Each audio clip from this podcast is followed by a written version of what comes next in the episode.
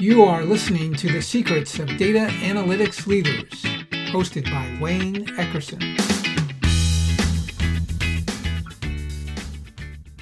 All these terms are colliding. So we've got data governance, data access governance, which is only the policy enforcement, uh, data management, data ops, and data observability. These have very thin boundaries between them, and it's very easy to conflate them. My name is Wayne Eckerson. My job is to help data and analytics leaders succeed. In these podcasts, I talk with experts who share the latest thinking and innovations in our space. I'm glad you've joined the conversation. On tap today, data access governance. You know, the controls that govern who can see and query which type of data. If you've ever been an IT manager, you know what a mess this can be. Most organizations assign access privileges by role and system and quickly get tangled up with manual insertions, exceptions, and overrides. In the end, no one really knows who can see what data and whether the organization is in compliance with ever changing privacy and security regulations. Fortunately, there are new products on the market that promise to simplify and standardize data access and authorization across the enterprise, and just in time. As data volumes rise, the number of cloud applications expands, and users seek data in every nook and corner of the enterprise, it's becoming harder to empower users with data while securing sensitive or personal information. To help us sort through options, we've invited an expert in data access governance. Sanjeev Mohan has 30 years of information management experience and has worked for Oracle, KPMG, and most recently Gartner, where he was VP of Research for Data Analytics. Welcome to the show, Sanjeev. It's a pleasure to be on it. Well, we're here today to talk about data access governance, which is a hmm. mouthful. Uh, but before we get into what it is, I'd like to ask what interests you about this topic? How did you get into Governance it? is a topic that has literally dodged me all my career doing data management. And I've always uh, managed to avoid it because to some extent, I, I just thought that data governance is not a very interesting topic for me. Four years ago, that changed and the reason it changed was because I started getting calls from client inquiries where the clients were starting to ask, uh, how do we prepare for GDPR? You know, and I'm being very uh, honest with you, I didn't track this space at all. And that's when I realized that, you know, we are getting into this some pretty heavy duty compliance regulation space and data needs to be secured and governed and we need to protect uh, data privacy. That is when i started looking into this space and uh, it's it's a very exciting space. In my mind it is the last mile to make data accessible.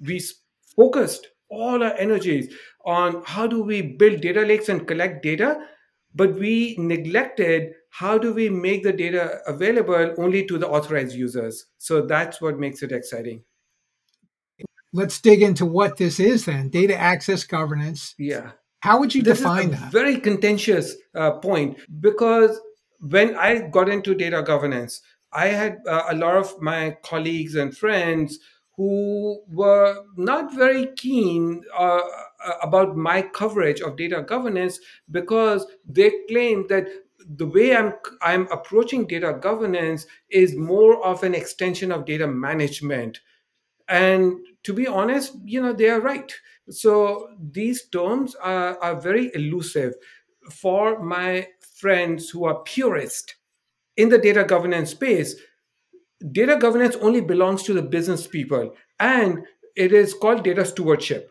or information governance, not even data governance. Interestingly, if you talk to security people, for them, data governance is what I call data access governance. So when they talk about data governance, they're talking about enforcing policies so end users can only see what they're authorized to see. To them, that is data governance.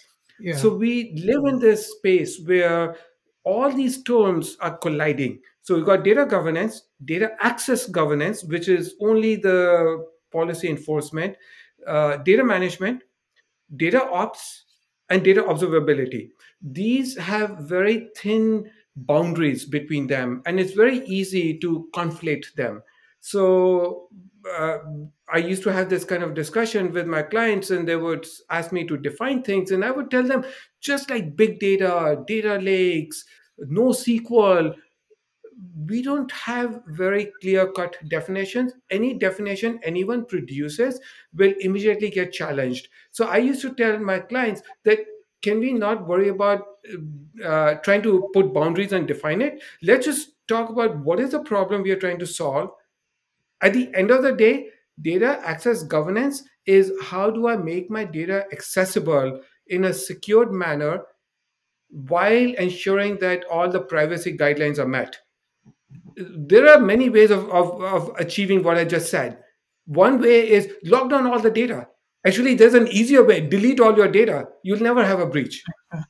there are two sides of the coin. One side is, is I need to secure my data, the other side of the coin is data utility. I still need to have my data available like data scientists need that data to train their models if i secure it so well that no one can get in then i've reduced or removed the utility of data so right. that's what makes it challenging right right i mean there's this tension in companies between wanting yeah. to lock down the data and then cool. open it up so people can get value out of it and i think right. data access governance really tries to get right at that and achieve that balance the thing about data access governance is that it's not new, right? We've been doing data access right.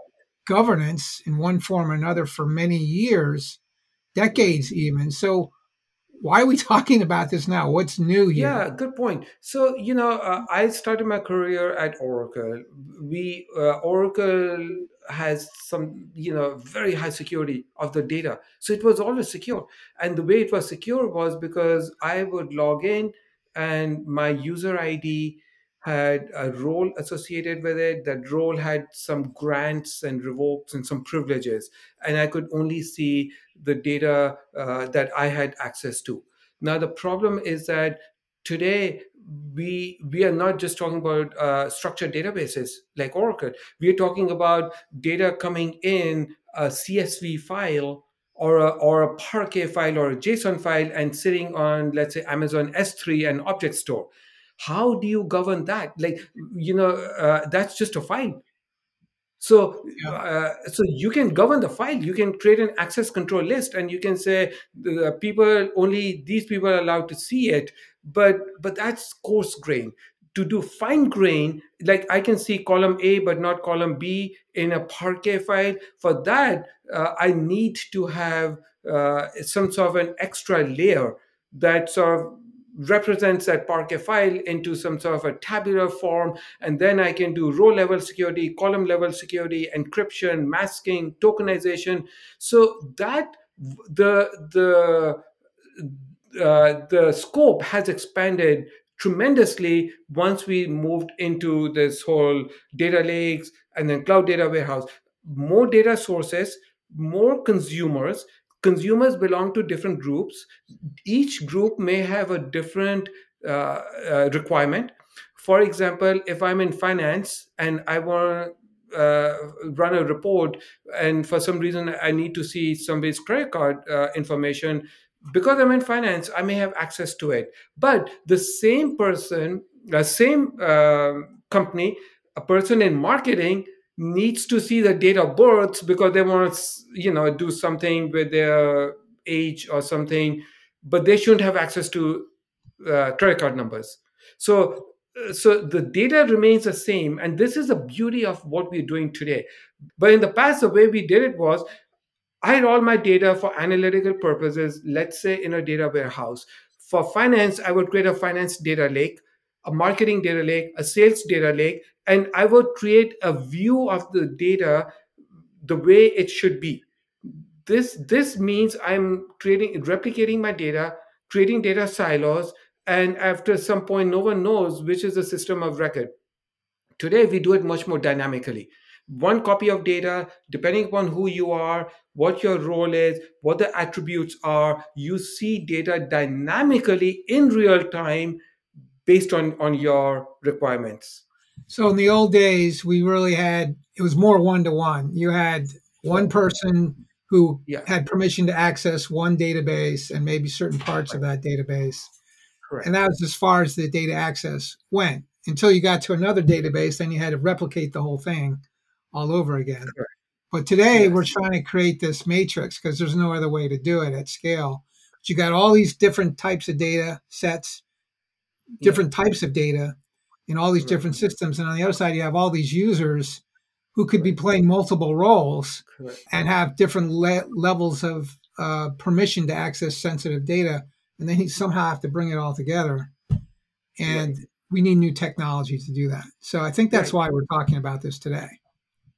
All right, so let's talk about the technology behind data access governance. So we have new technology to step up Mhm. and meet these new challenges that we're facing, trying to both provide access to the data and control it so people don't Yeah.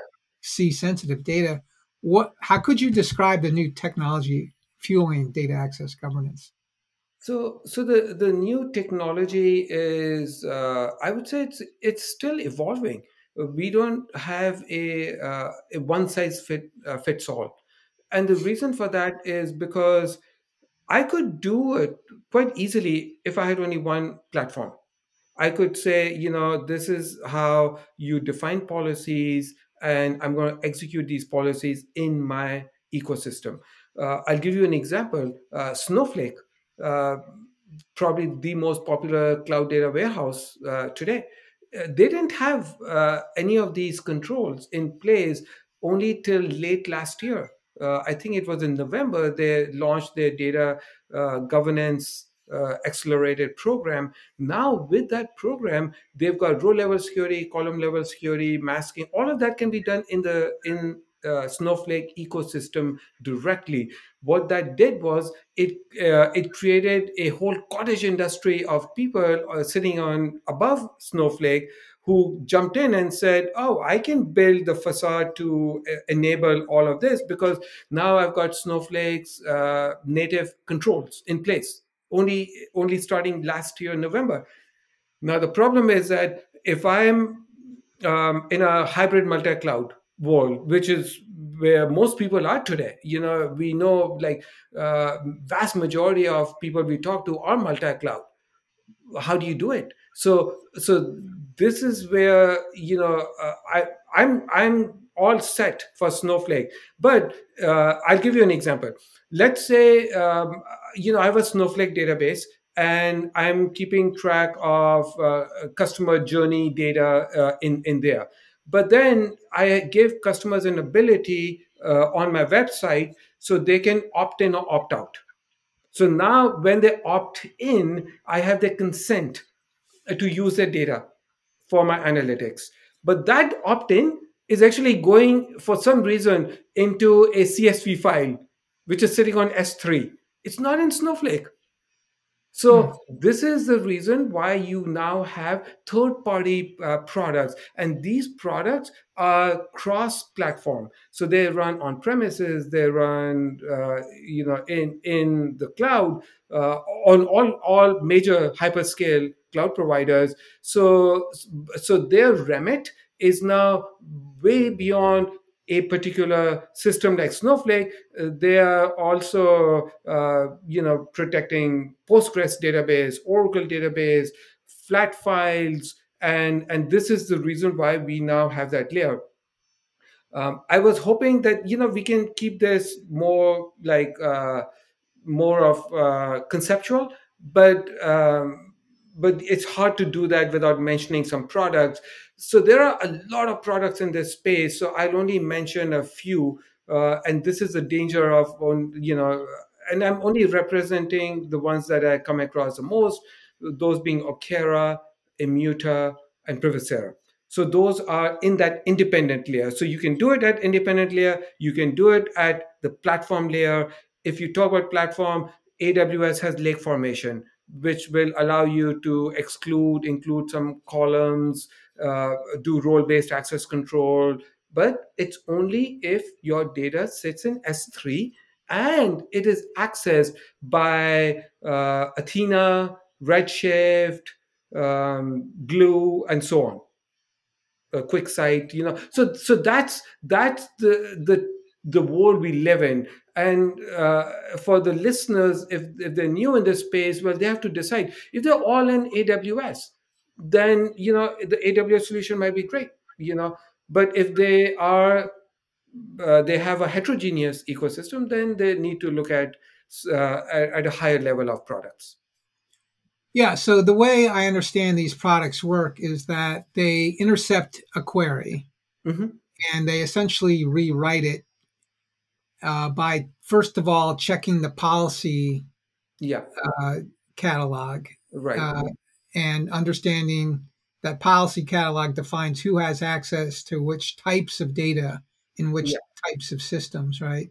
So it, Mhm. it goes and does a quick lookup and then rewrites the query right to go out, you know, pull the data from the appropriate place and then bring it back and perhaps even on the on, in transit mask or occlude that data if that's required by the policy for that particular individual based on the role they're playing at that particular time. So it's like Yeah. SQL intercept technology. Is that a fair way of describing it? So that is one of the ways. There are many ways of doing it. One of the ways is is this SQL rewrite where you look up the the policy and you see, for example, uh, let's say there's a table called employees, and let's say I report to you and I do a select statement. I see columns A, B, and C.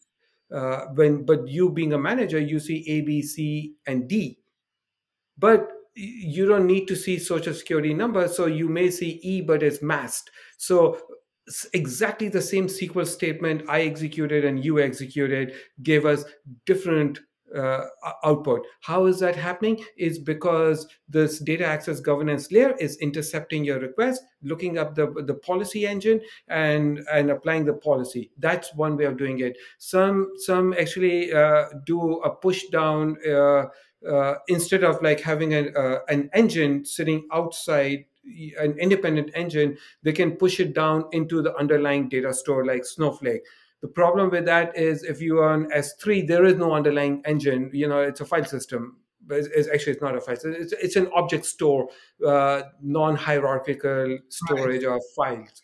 So so that's another way. Another way that some people do uh, and it's actually a vendor that you and i talked to a few months ago where they create a view for every role and every policy. They'll actually create a view a materialized view and then anytime you do a select it's not looking up anything the views created it's just giving you the you know the response so that's uh, how the different uh, mechanisms each one has its pros and cons Mm.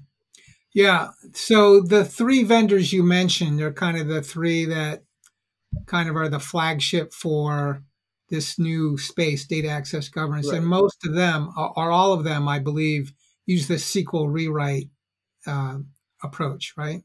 that's correct yeah So in that approach, what I understand are the liabilities. other approaches there, there are multiple approaches Uh, they- that's not the only one uh, Okay. so i just want to be careful yeah Right. So in rewriting the SQL query, there there might be some performance issues. I know they all Right. deny that. yeah Uh, and then, you know, you have to be able to run that query against whatever database. And I Yeah. think because these vendors are so new, they don't support all the databases yet. Right. Is that a fair assessment? So yes, there is absolutely going to be a performance overhead, although that performance overhead is not very high. And there are ways to mitigate it by doing sort of a distributed environment. There is also uh, a uh, um, argument that is sometimes made that if you don't do it at a centralized manner and you just you know uh, do it in, in a distributed manner in different uh, environments, uh, and the auditor wants a log of what queries were run, you won't have that that consolidated audit log Mm. Because there is no way to to consolidate you know an access that was approved in different systems so that's why you know I, i'm being very uh, cautious about this topic because uh, because uh, there is not a single ideal way of uh, applying the policies. Right, right. So, uh, you know, the the second approach where you push down into the database, obviously, yeah. yeah. you have to support every database to do that. Correct. Yes. And uh, if you yeah. have to make a change, then you have to go make that change in every database. Right. Uh, and the views that the third approach. Yeah. Yeah. If something changes, you may have to update those views. Yeah. You have to keep the time. views refreshed. Yes. Yeah. So, but yeah. The, the first approach seems like the, the cleanest because all you're doing is maintaining your policies Correct. in one place, which you have to do anyway. That is correct. And ideally, you do that in an essential way. So I can see where that's the preferred method. Right. Right. I think I think that's uh, you know uh, you know how we've all been enwrapped into this data mesh concept.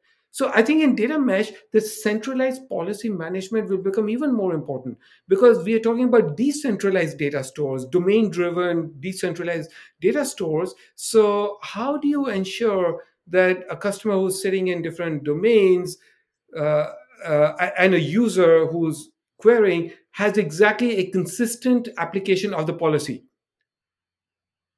You because if it is policy catalog, right? Yeah, it's a policy catalog. Yes.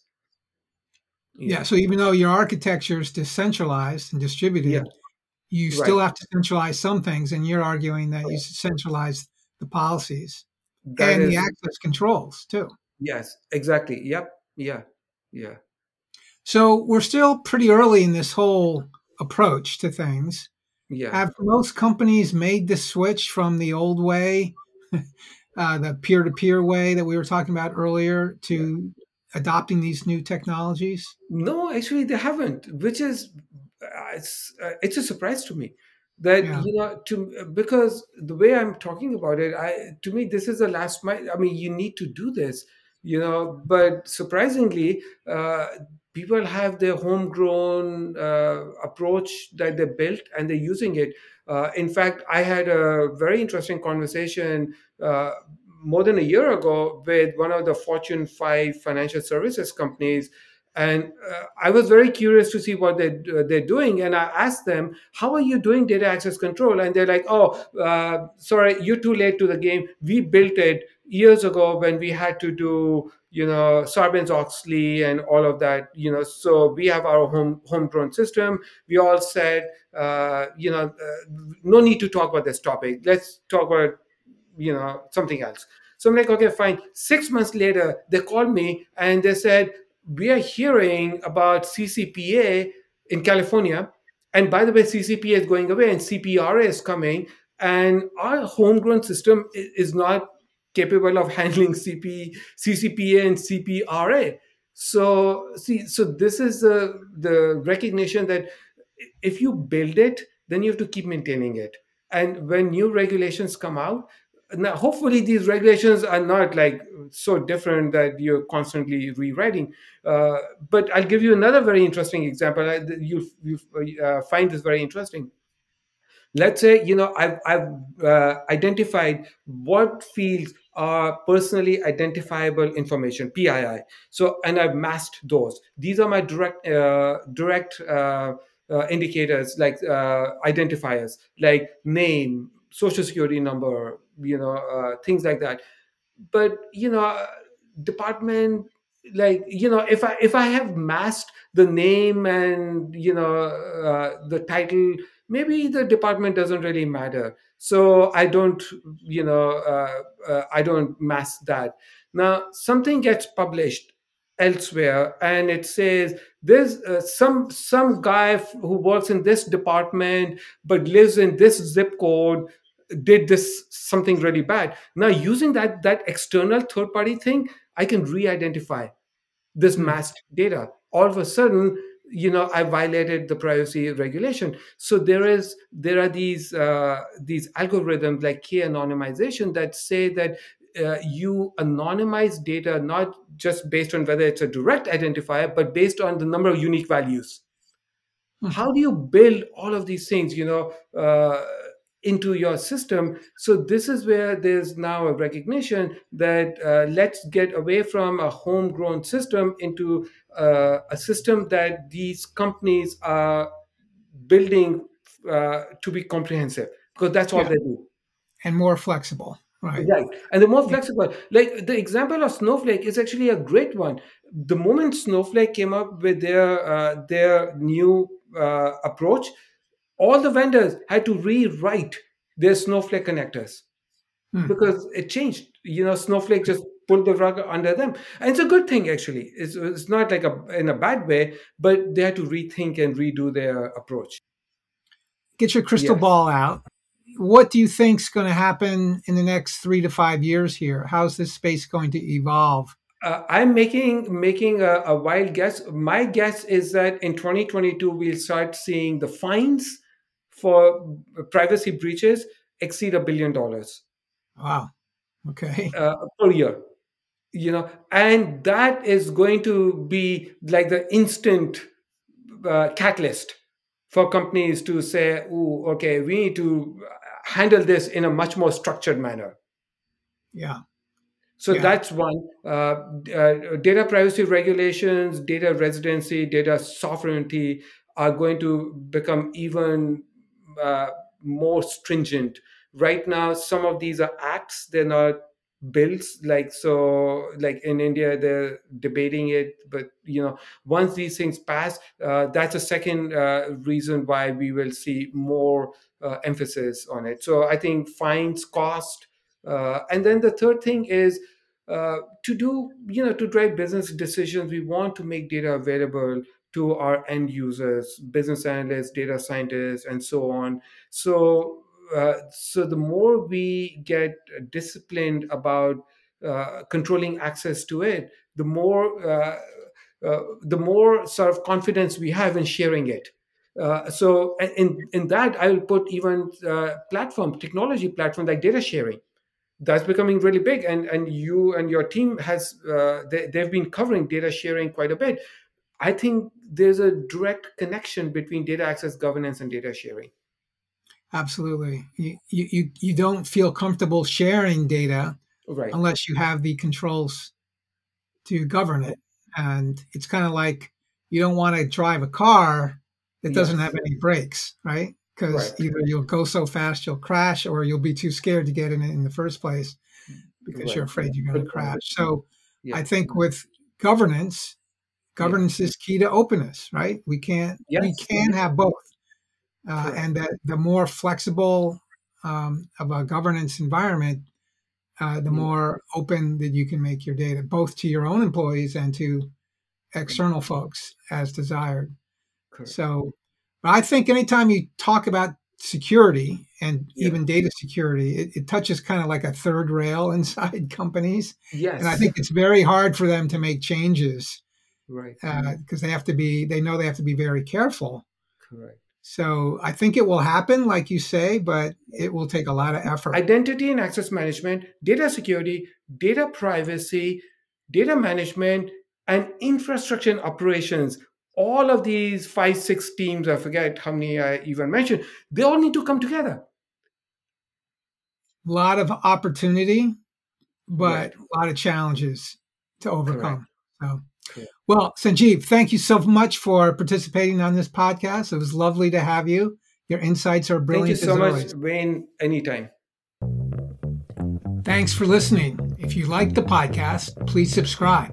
If you want more insights on data or analytics, visit our website at www.eckerson.com.